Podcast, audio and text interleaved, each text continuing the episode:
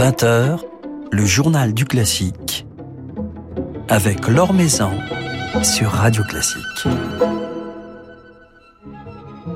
Bonsoir à tous. Voilà un livre qui fera un bel effet sous le sapin, séduira les amoureux de musique et même au-delà, car il est dédié à l'un des objets les plus mythiques qui soit et à un artisanat inscrit même au patrimoine mondial immatériel de l'UNESCO.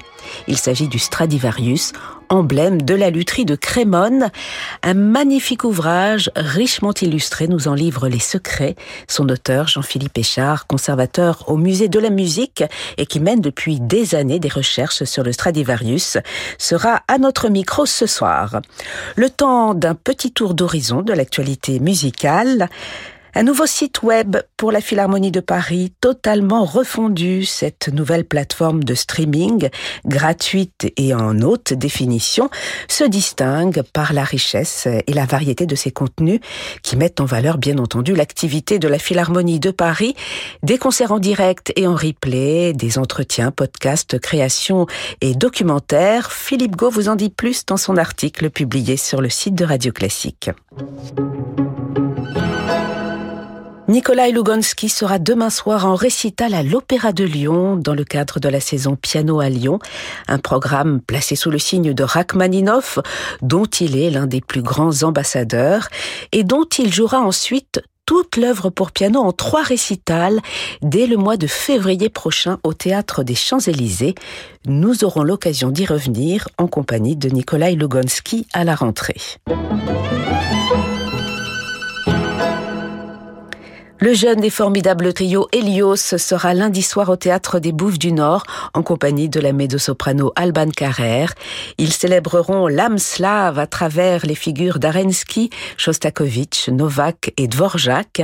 Un concert qui marquera la fin de leur tournée automnale dans le cadre du réseau de la belle saison.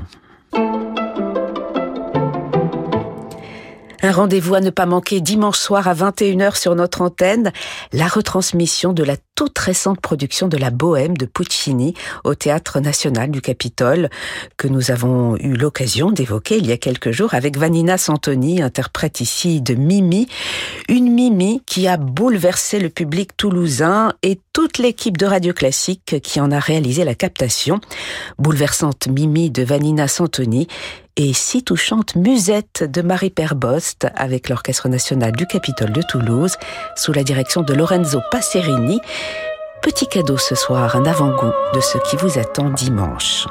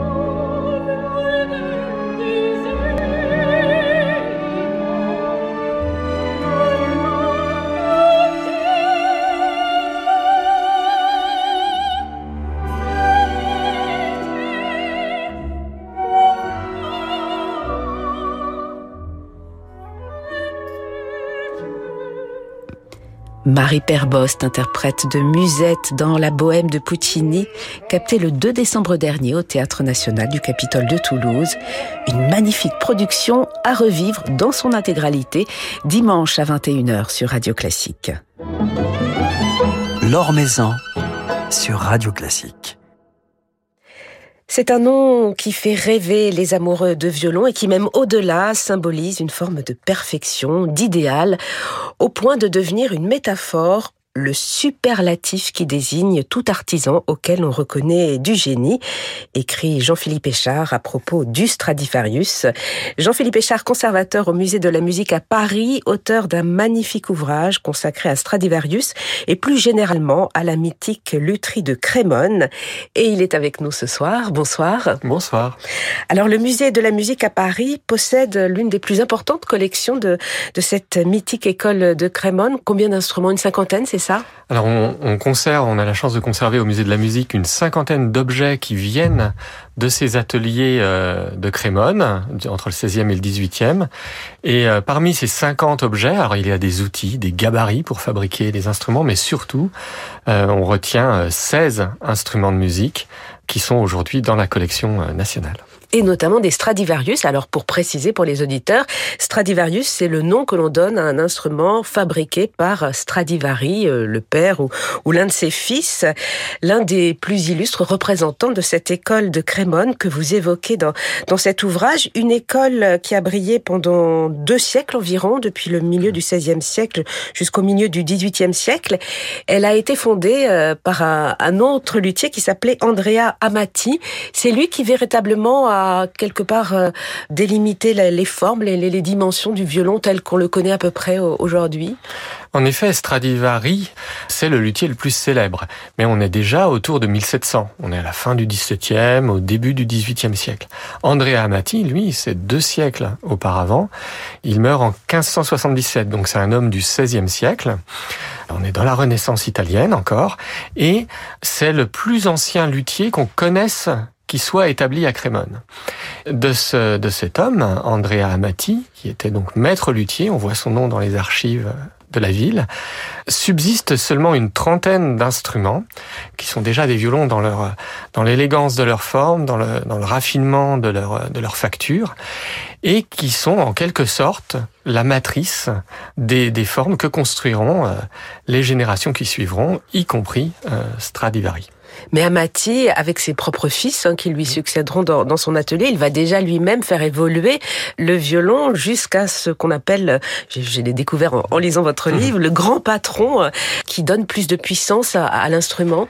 Alors aujourd'hui, on l'interprète comme euh, qui donne plus de puissance à l'instrument. C'est toujours la difficulté du regard euh, sur le passé. Ce qui est certain, c'est que il conçoit le, le, dessin, les silhouettes, les proportions, euh, notamment des caisses de résonance de ces instruments, sur des principes de proportion mathématiques qui sont euh, dans une culture, on va dire, une culture des mathématiques, de l'architecture, des proportions, tout à fait en, en essor, en effervescence euh, à cette époque et dans cette Italie du Nord. Alors Antonio Stradivari, euh, il a été formé par l'un des Amati, l'un des fils euh, Amati. Effectivement, donc après Andrea, il y a les deux fils, Antonio et Girolamo, ensuite euh, survit à la peste de 1630 Niccolo Amati, donc le petit-fils d'Andrea. Et euh, Niccolo Amati, euh, on pense qu'il a formé Antonio Stradivari. On est certain qu'il a formé d'autres noms de la lutherie euh, crémonaise. Il nous manque juste, c'est la petite frustration de parfois des archives, de tels documents d'archives qui manquent. Il, il, nous manque juste la, la preuve euh, ultime du passage de Strad, d'Antonio Stradivari chez Niccolo Amati. Mais c'est extrêmement probable. Et, et, du coup, euh, Antonio Stradivari a, a poursuivi l'évolution du, du, violon pour atteindre ce que l'on considère aujourd'hui comme une perfection, puisque c'est devenu un, un mythe. Euh, dans quelle mesure, euh, Jean-Philippe Échard, peut-on considérer que Stradivari a, a, a permis de réaliser un, un idéal sonore? En tant qu'artisan, et homme de son temps, il, il, euh, il poursuit une, une tradition, c'est les termes souvent utilisés. Il dispose d'un bagage, d'une riche formation et de, euh, de trois générations avant lui, qui ont, ont aussi aidé à consolider cette euh, typologie instrumentale, cette forme. Et on pourrait dire en quelque sorte que Strad, euh, il n'a pas eu à tout inventer, en quelque sorte ce sont ses prédécesseurs, et qu'il a pu parce que aussi le succès aidant, les commandes aidant, il avait certainement la, la capacité, euh, une installation assez confortable qui lui permettait d'aller pousser dans ses retranchements les, les dernières, les derniers mètres pour gravir euh, un Olympe qu'il a atteint en quelque sorte.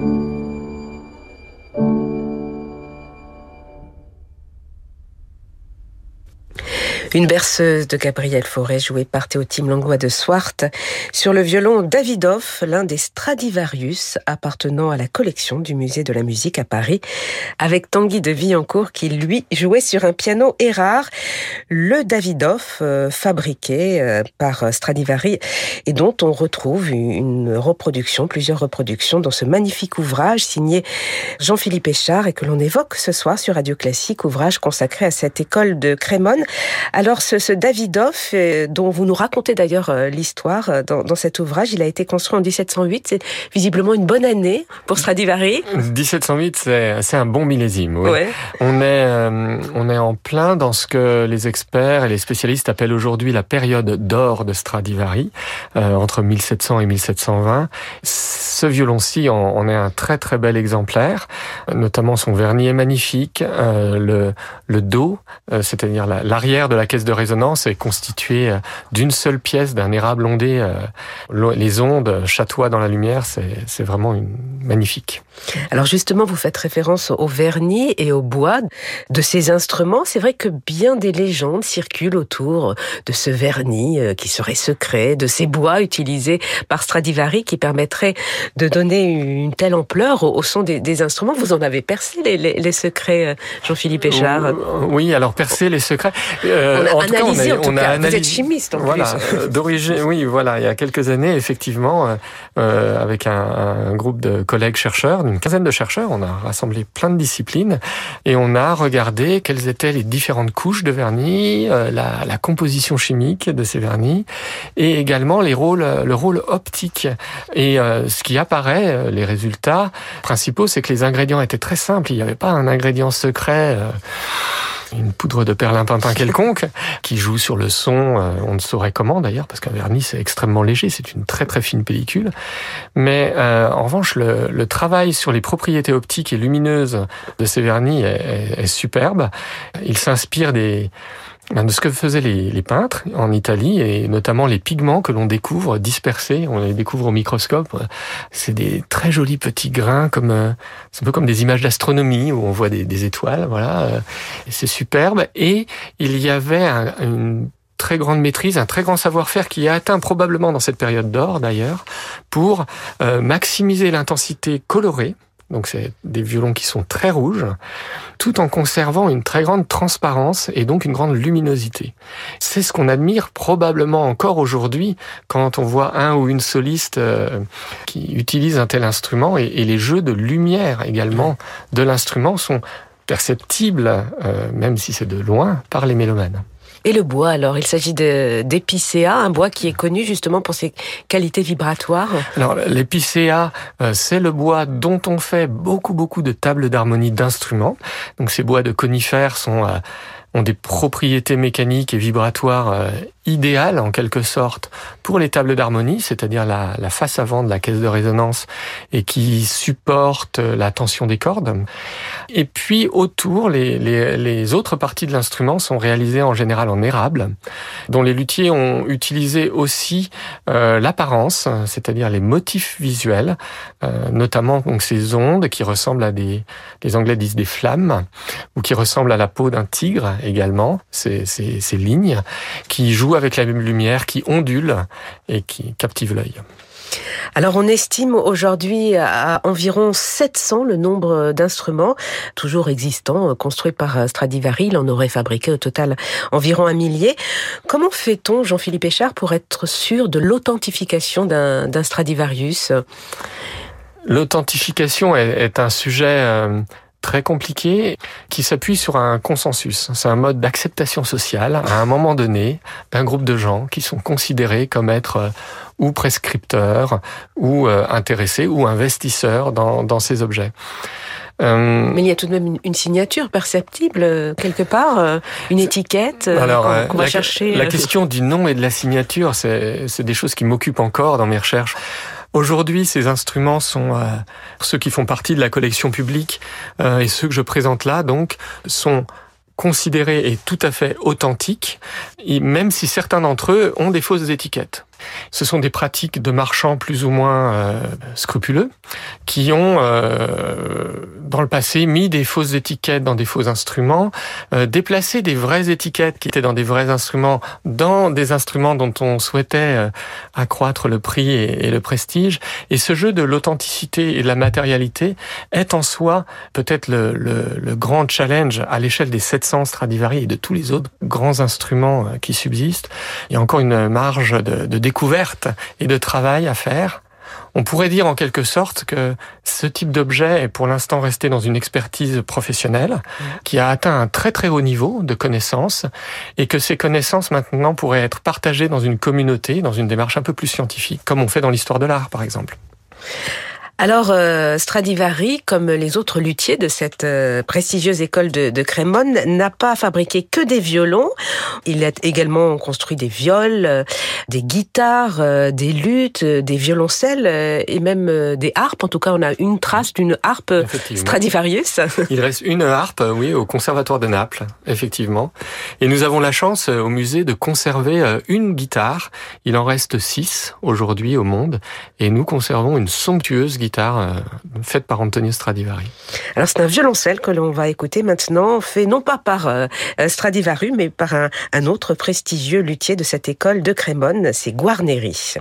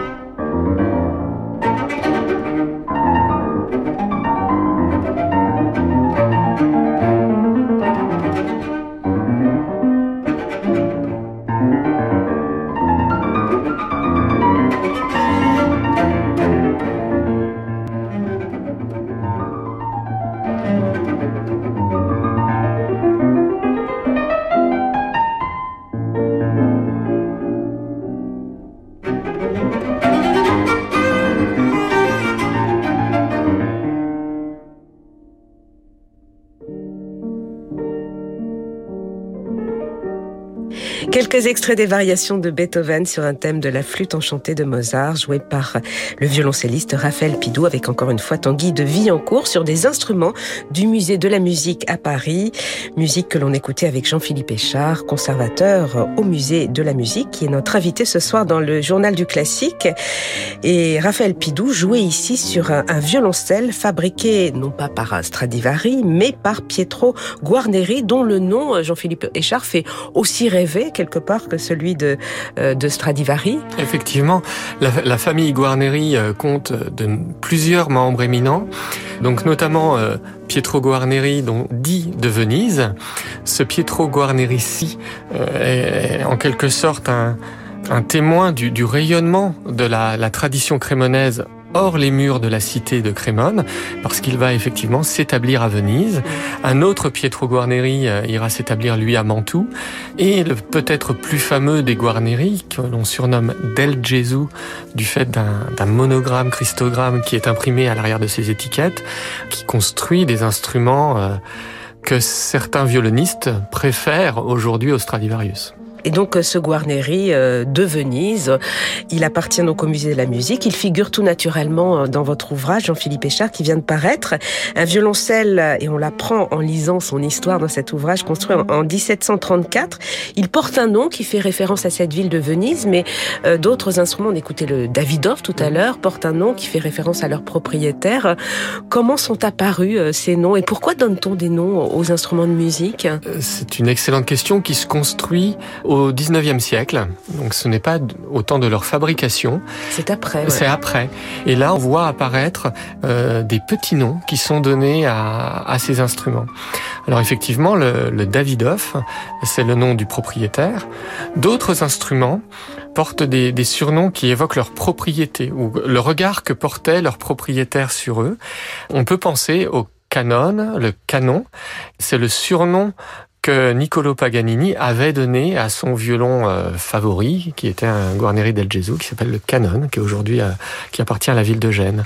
Il y a la cathédrale pour euh, évoquer la, richesse sonore, la puissance sonore probablement de cet instrument. Ce sont aussi petit à petit des pratiques un peu plus commerciales pour valoriser et uniciser ces instruments, leur donner une forme de rareté. Alors ces instruments, ils sont passés de main en main, ils ont été joués par les plus grands virtuoses euh, de, tous les temps. Est-ce euh, facile euh, d'identifier les différents propriétaires d'un instrument, puisqu'il n'y a pas toujours trace des actes de vente, d'échange, de prêt Effectivement, c'est une. Euh, je vous avoue que c'est une partie tout à fait passionnante du métier. Cette quête de remonter l'histoire, de reconstituer le fil des propriétaires, aussi des événements musicaux qu'ont vécu ces instruments, c'est passionnant et j'ai eu la chance de pouvoir euh, reconstituer des, fragments, voire la totalité de l'histoire de, certains de ceux présentés dans le livre. Alors certains de ces instruments sont liés à des très grands violonistes comme Kreutzer, Joachim, Sarrazat ou encore Enesco, qui tous ont joué sur un instrument de l'école de, Crémone. Et cette euh, lutherie euh, de l'école de Crémone, elle, s'achèvera au, milieu du, du, XVIIIe siècle. ensuite, la lutherie, par contre, se, développera en France au, au XIXe. Effectivement, le, le, le, grand moment de, de, la ville de Crémone pour la lutherie, c'est, ce sont ces deux siècles, entre le milieu du XVIe et le milieu du XVIIIe siècle, avec la mort de Antonio Stradivari, de ses deux fils qui meurent euh, très rapidement après, quelques années après, euh, Guarneri del Gesù aussi, qui décède euh, avant, le, avant, la, avant 1750. Euh, on considère que la tradition se perd, aussi que les conditions techniques, peut-être économiques aussi, sont moins favorables. On voit que les bois sont, de, sont moins raffinés, les bois sélectionnés sont moins raffinés. Peut-être qu'ils ont moins de temps aussi à dédier à la facture des instruments. Et euh, en France, notamment, en Angleterre un petit peu aussi, mais surtout à, Paris, euh, des figures comme le luthier euh, Nicolas Lupeau, après la Révolution, s'établit à Paris, et s'attelle à étudier les, les strades et à essayer de comprendre qu'est-ce qui guidait et ça, sa démarche est très intéressante. Qu'est-ce qui guidait le travail de Stradivari, ses intentions Il a essayé de comprendre comment on construisait un violon. Mais les instruments, les violons, les violoncelles de, la lutherie euh, de Crémone restent, Jean-Philippe Échard, parmi les, les, plus prestigieux, ceux qui font le plus rêver encore aujourd'hui, qui ont le plus de valeur quelque part, ah, ils ont, les plus chers. Euh, euh, c'est de, très loin les plus chers. C'est un phénomène. Mais on, l'explique par, par rapport à leur perfection, par rapport à leur histoire, par rapport je pense que leur. Histoire, je pense qu'il y a bien sûr la facture, la qualité de la facture à Crémone au 17e, 18e mais il y a aussi euh, une appréciation culturelle de ces objets. Ce sont des agents qui agissent sur nous, mm. qui agissent sur les mélomanes, sur les musiciens, sur les experts, les luthiers, les restaurateurs. Et il y a une dynamique collective qui fait que ben, un Stradivarius, un Stradivarius, ça devient un nom commun. Ça rentre dans, le, dans la culture générale, la culture populaire, ça rentre au dictionnaire. Il y a des pièces de théâtre qui sont écrites autour de Stradivarius, etc. Et je pense que c'est un phénomène qui dépasse très largement la seule lutherie.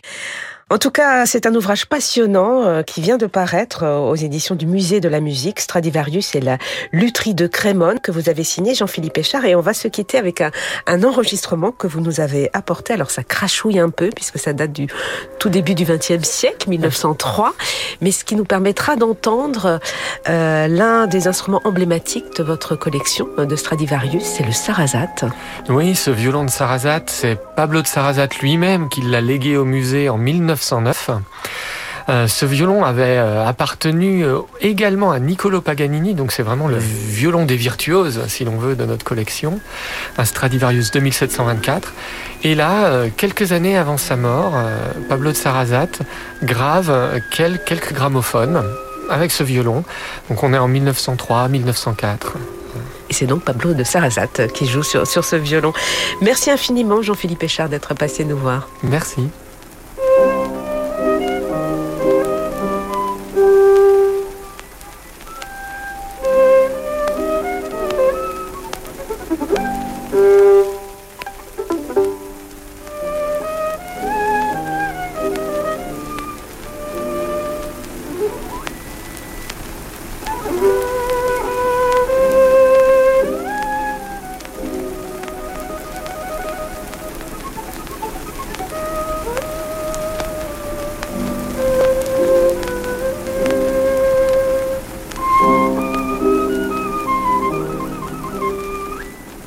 Enregistrement historique de 1903, Pablo de Sarrazat lui-même sur le Stradivarius qui porte son nom et dont vous pourrez découvrir les secrets dans ce magnifique ouvrage Stradivarius et la lutherie de Crémone signé Jean-Philippe Échard et publié aux éditions du Musée de la musique.